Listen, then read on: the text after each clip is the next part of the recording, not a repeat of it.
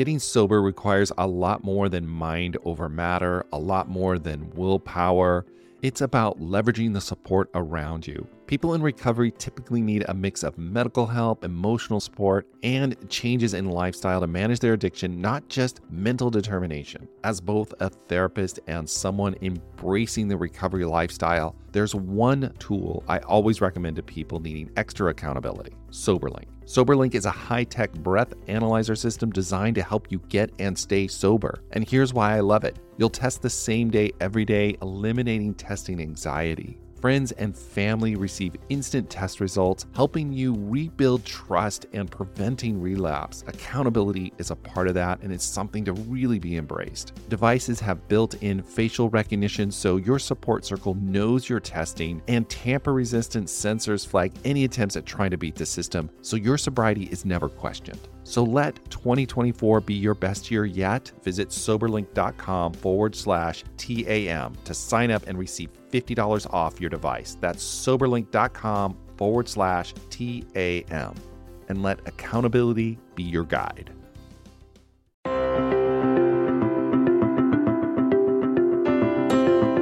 Hello, everyone. I'm very excited today about our guest, Stephen Buckbee. I met Stephen Buckbee approximately, probably about 10 years ago at my first Virginia Satir Global Conference. It was quite an amazing experience. Most of my experience going to clinical conferences was, you know, having the keynote speaker stand up on stage, have PowerPoints, listen. You get a lot of good knowledge and everything. But what I didn't expect was the experiential component of Virginia Satir's work to be expressed in a conference. And I was really blown away. And Steve and his colleagues did an amazing job talking about the mandala and using that as a way to facilitate change. So I'm very excited to have him on the podcast today, and I hope you guys enjoy it. Steve Buckbee is one amazing guy. Welcome, Steve, to the Addicted Mind podcast. I'm glad you're here. I'm glad you're going to be my guest. Um, you want to introduce yourself? It's a pleasure. Thanks for asking. My name's Steve Buckbee. I live in a little town called Escanaba, Michigan, which is in the Upper Peninsula of Michigan. I'm a certified social worker and a licensed professional counselor, and I've been at that for since the early 70s. Oh, wow. That's awesome. So you have a lot of experience. Yes, I've had in many different contexts, both outpatient, inpatient, and then later on as a teacher. It was certainly a, a subject that I think has a lot to do. It's, I mean, in the sense of development, there's a lot more coming down the road. Right, right. So tell me a little bit about because one of the things that I know that you do is Virginia Satir is a big influence on you.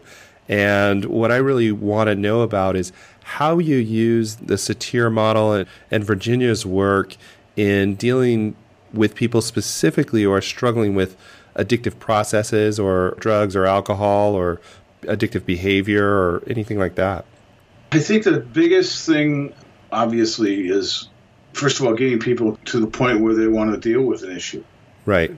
And then secondary is what do you do then? So I think one of our jobs as a therapist is to guide them through the process of change. I mean, Satir talked about literally a process of change, that there's a status quo, and there are dimensions in that status quo the physical, spiritual, emotional that she called the mandala, right? So that human beings have a particular balance. That's the status quo. And people learn to live in their addictions, right? Right, yeah, definitely. So something comes in their life that says, you know, I want to change this, or so I have to change this whatever, and that's called a foreign element. And a foreign element comes into that system, and now there's chaos. And so people can vacillate along with their addictions from a status quo to chaos for long periods of time. Right. Our job as therapists is to help people guide them into their chaos, to be with them in that process, and realize that resistance is going to be a normal process because we're asking in many cases is for people to give up their lover it's like right. Kubler Ross talked about the stages of grief, and it's really in that, in many senses, that process as well. I mean, you know, it's not a coincidence. I don't think that Satir and Kubler Ross gave lectures together because both of their processes, really, in some senses, were about healing. The right. final stage of Kubler Ross's thing is acceptance, and the final stage of the process of change is a new status quo. So the action is in us as therapists teaching people to really walk into this place of chaos, giving up a lover. Right. And then- right. How do you then fill that your life? What are you going to do? What do you need? What resources? And a lot of people don't know what resources they have. And it's a lot like, you know, when someone's struggling with addiction, that's the way they cope with life. So the chaos has to get, you know, they have this status quo of how they're living, even with their addiction, and that chaos has to get pretty big, I would imagine, to like move them into, you know, making that change. Well, I think that's the beginning place. I think that's where often people enter into therapy. Okay. Some dimension of their models, of their personal dimension has been affected. Either they have a spiritual crisis, or they have a physical crisis, or they get in a car accident, or you know their nutritional part is so abused in the sense that they're malnourished, or it depends on the drug they're using, Right. right? Right. But what happens is finally the status quo is no longer viable. And this thing called a foreign element is pushes them, and the foreign element, again, could be anything. Could be a wife saying, I'm leaving. It could be, Right. I tripped the dog, or I got fired from my job, whatever. But now this person's in chaos, and they're scared. And our job in the process is to A, appreciate that that's a loss issue. And what we need to do is find people, help people, first of all, grieve this particular loss. And there's that process that Russ and again talked about is that there's a denial and there's a tends to bargain and all those wonderful things because people really want to go back to where it was. You know, that's what Right, relapse is about, right? Relapse is about people trying to, you know, I'll just have one drink or two drinks, and then pretty soon you find that there's a physiological thing kicks in, and they're back to where they were, old patterns. Right. So that even they have that, you know, like you're kind of talking about the grieving process, that if they're leaving this addiction behind, that it's actually they want to fight all against that. Yes, it's very confusing for people. You know, one of the things that here called it is there's a limbo period. People are in chaos and they don't know what the right choice is. So they're going to make oftentimes choices that they've made in the past that didn't work. They tend to choose the familiar versus the unknown. And so our job is to help them look at the unknown, right? And also Right. to look at those issues which trigger these relapses that people have. And, you know, there's all kinds of ways of defining sobriety, I guess my thinking is when people are doing better, some people are never going to do total sobriety because it's not within their realm. Right. Is I- that so more like a kind of harm reduction approach? Absolutely. But, you know, the job of the therapist is to help people address this chaos and deal with this loss, help them make more effective choices. And again, every time they make a choice, they're going to have a loss of some kind, right? Because all choices involve loss. Right, exactly. It sounds Yeah. like really, you know, using this model is really meeting the client exactly where they're at and letting them have a real decision making process and where they actually want to be. Yeah, well, you know, one of the things that really strikes me is that when Virginia talked about therapy, she said therapy isn't something you do to somebody, it's something you do with them. Oh, So- yeah. When you're talking about it in that way, I would think obviously our job is to help facilitate better choices, but ultimately the responsibility is the client's. Right, right. No, that makes total sense. How do you help, you know, using the Satir model, you know, if a client is resistant to change, how do you kind of help them move through that change process? What might you do to get them to kind of say, you know, hey, I might need to look at this? You know, I think the first thing you start with, I really do, is education. People don't know much about their compulsions and addiction. I think giving them information that is valid or viable to them is a place to start. People have to, in many cases, become self informed because it's, again, their issue. So the more that, if you say you have cancer, then people often want to learn more about cancer. It's the same thing with addictions. And again, not all addictions are the same. And so I'm thinking that one of the jobs we have is to, first of all, give them a better understanding of what they're contending with. You know, if you're talking about coming off, for example, let's say you're using meth, which is, I think, a very powerful uh, drug that affects two dimensions that people really want to experience something in, and that is the intellectual, spiritual thing. Mhm. And what happens then is that, you know, again, and once you get that buzz, they're never going to get that same spot again, but they're going to keep trying to get that spot again, right? And so, what we have to tell people is first of all, this is what's happening. This is what's happened to your physiology. This is what's happened to your head. And so that they understand that the urges and drives they get are natural, and then giving them strategies to identify what these triggers are is a starting place. Right. It kind of sounds like as you educate them about the disease that and how it's impacting them physically, it actually kind of helps them separate it from their person. like this is something that's happening to you and oh, yeah. in your brain and absolutely. I tell you, you know, one of the things I said I don't probably a thousand times is you're not your ism. Right. And you're not your ick. When people spell alcoholic, again, uh, Joseph Martin used to talk about how people end the spelling with an ICK, alcoholic. So you're not your diagnosis. Right. That sounds extremely empowering to someone because a lot of times, you know, when I have clients coming in and they've made some really choices that have gone against all of their value system. I mean, you know, they really feel like they've betrayed the people they care about, they've betrayed themselves, and they can be so hard on themselves. And they have, and that's really true. And that's where your issue and my issue is to help them forgive. Right. Forgiveness is probably one of the most difficult things for people to do, is to forgive their own transgressions. Yeah, I, I, would totally agree with that. And that's why, you know, like one thing I love about the Virginia Satir is just the stance of compassion and self compassion that she expresses it makes it really safe for any client to kind of be able to talk about these things that you know we don't want to look at because they're just painful right and it's also positive directional you're not looking at what you did the next question is okay that happened let's go what do we need to do to make it different what strategies can we create that fit for you so that when you're in that process point you know we're helping them try to make new choices that they can integrate but they're going to find out sometimes that these things that they do as they practice them. So they're going to fail. And so then we say, okay, so let's move on. It's always positive directional. You can't, wouldn't it be fantastic if we could go back and change anything? We had an undo button. That would be awesome. I'd love it. it doesn't exist. Yeah, so I know. On is to let go of those things that we have no control over. The story is not the problem, right? The meaning of the story is really important. I can totally understand that. It's like really so in a way helping them shift that meaning in a positive direction. And it really sounds like okay, you learn from your past, you get the value from your past, but we're not going to stay there because at a certain point it doesn't serve you anymore. It doesn't what, serve at all. Right. And I love that idea of like really staying in the positive, especially, you know, for addicts who have been using a substance or a behavior, they've been using that to escape their pain that they have already. You know, right. they already have so much pain.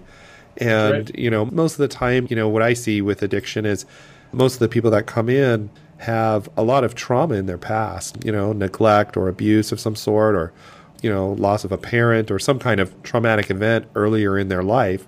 Not everyone, but that seems like the majority of it. And they've been carrying that pain around with them for so long and they don't know how to let it go. Yeah. And people want to matter. And so what we do is you know, the hardest thing we do is we hide parts of ourselves that we really don't need to hide. And especially people who have addictions, you know, they never tell the story to begin with. And then when they do tell the story, if they do, they're so ashamed of it that they get stuck in it. I don't know how to explain that. But what we need to do is say it's okay to be vulnerable. Right.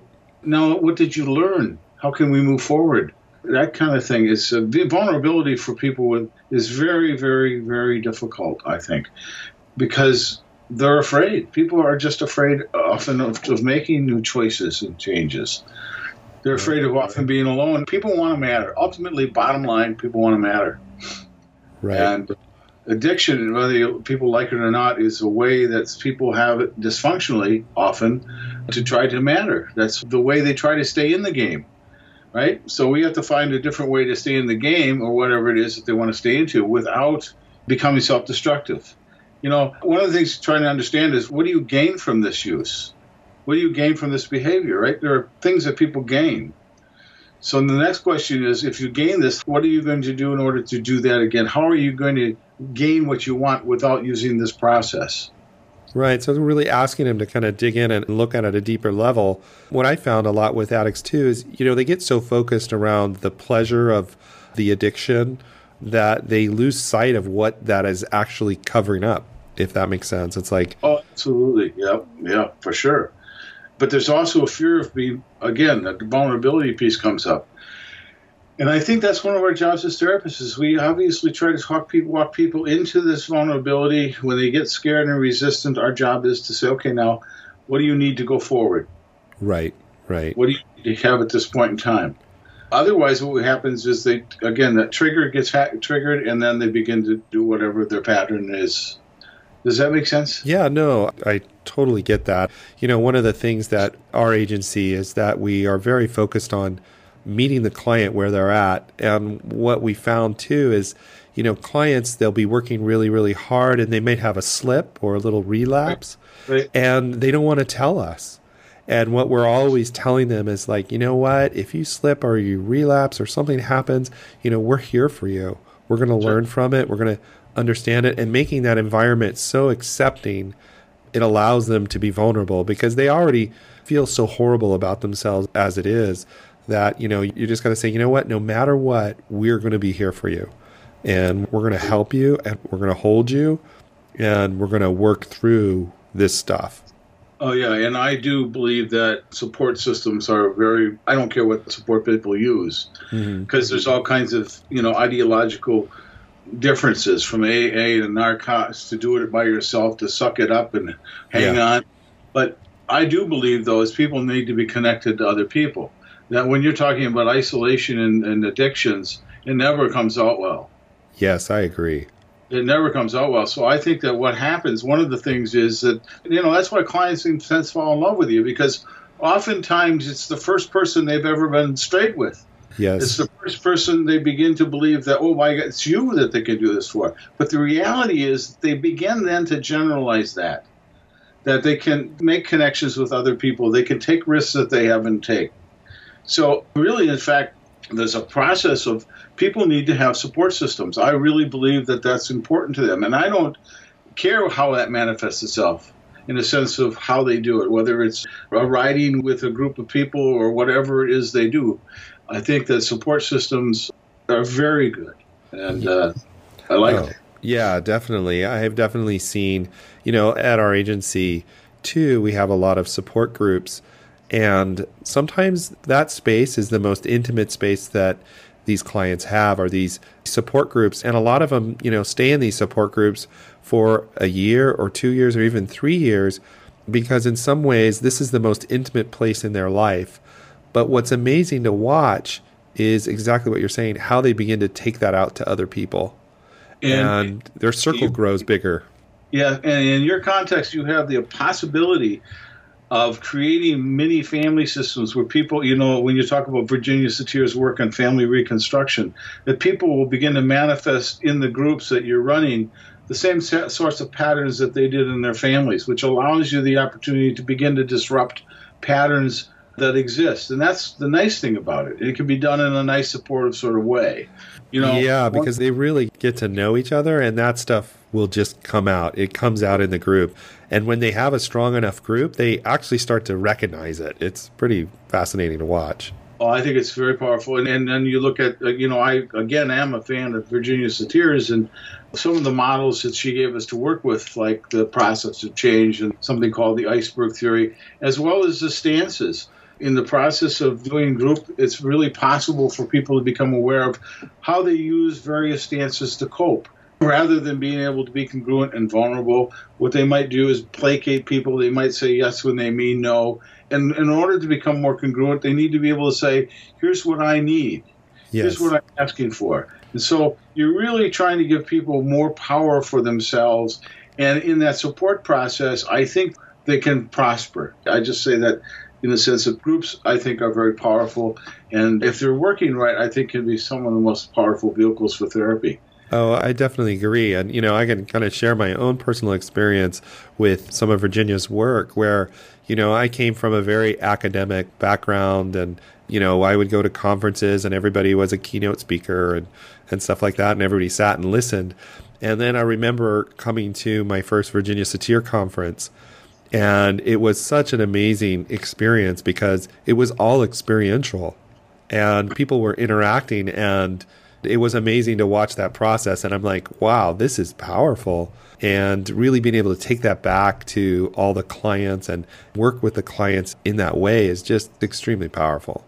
I think that part of the powerful part, and I really agree with you, It's pretty much my experience. I mean, I got hooked on their ideas in 1985, and I don't. I think it changed my life, and certainly the way I do therapy.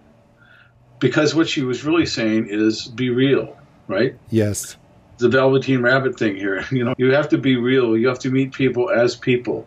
And the better and more congruent you are as a therapist, the better off it's going to be. Yes. And take care of your self care for therapists is pretty important too. A lot of the things that I find people who are in the recovery business are also people who have issues themselves, and I find historically that they aren't real good in taking care of their own needs. They're great at taking care of others, but in yes. many cases they don't spend enough time taking care of their own. And I think there's an urgency, though. I think it's done out of love. I think there's an urgency. They, they really want to have um, harmony. They want people to do better, and in some senses, they spend themselves in that effort. Does that oh, make sense? Yeah, you're speaking to the choir on that one. I totally get it. And as as I've experienced and grown as a therapist, you know, I yeah, I absolutely agree with you. You know, most of us who get into helping other people in addictions are looking back at our own life as well and taking all this learning that's one of the beautiful things of helping everybody is you also if you can do it you can help yourself along the way which is well, very, I, many of us get in this business because we were kind of bored into it yes i agree i totally agree no, I, I, tell people I was kind of a born social worker in my family. right. exactly. Exactly. So, what would you say if someone was listening to this podcast, you know, and they're struggling with addiction, what would you tell? What would be their first step? What would you say to them in this moment? Well, you know, I'll just say this. If there's already an awareness, if there's a struggle, then that voice needs to be paid attention to rather than silenced. When people are at that point where there's that anxiety about or they're thinking there might be a problem, then probably that needs to be paid attention to. And the idea is they deserve that. They deserve yeah. to give them time to pay attention. I find, however, that people are so darn busy that they don't have enough time to pay attention. So they get into seriously bad habits. They get into coping patterns, you know. And so one of the things is is, is to slow them down, slow some people down, give them some time to take a look at themselves, you know. And I don't think that in our society is not something we really encourage. This whole, I really tell you, one of the trends I do like, and that's this whole mindfulness idea. Right. Yeah. I love so, that as well too. You know, so if you're saying, you know, how do people start? I would say be mindful of you. Be mindful of you. It's not selfish to take care of yourself. It's not a bad thing. That is awesome, Steve. Thanks so much for coming on and, talking for a little bit here about this and sharing your wisdom. If anybody wants to get a hold of you, how could they reach you or find you or ask you a question? My email is s sbuckbee, that's B U C K B E E, at charter, C H A R T E R dot net. That's S Buckbee at charter dot net. Great. So thank you so much for being a part of this. And everybody, I will have all that information in the show notes and you'll be able to go there. You can go to theaddictedmind.com and find all the resources there. All right. Take care, everybody. Thank you. I hope you enjoyed today's episode of the Addicted Mind podcast please support us by going to iTunes and leaving us a review. Every little bit helps. Also, if you'd like to support us directly, you can go to our Patreon page at patreon.com forward slash the addicted mind. There you can support us directly and help offset the cost of producing this podcast and help us get this information to everybody who needs it. So take care, have a wonderful day, and I'll see you next week. I'm Madeline, and I'm the host of the Happiest Sober podcast. I got sober in my 20s after a decade of gray area drinking, and the greatest plot twist of all time was realizing that alcohol, the thing that I thought made my life the most happy and fun and exciting, was actually the exact thing preventing me from living my happiest and best life. My mom is 40 years sober, and she joins me on my podcast very often. I like to call her my part time co host, and I also bring you solo episodes where I share my top tips, tricks, and mindset shifts in sobriety, and lots of how to's for navigating all the things sober from weddings to parties to holidays to bachelorette parties to trips. I'm also joined by so many guests who come on and share their sober stories, and they're all so, so inspiring. I'm here to show you that life doesn't end when you quit drinking. In fact, it's very much the opposite. And no matter what your relationship was with alcohol, life can be the absolute happiest when you're sober. New episodes come out every Tuesday. You can listen to Happiest Sober podcast wherever you get your podcasts.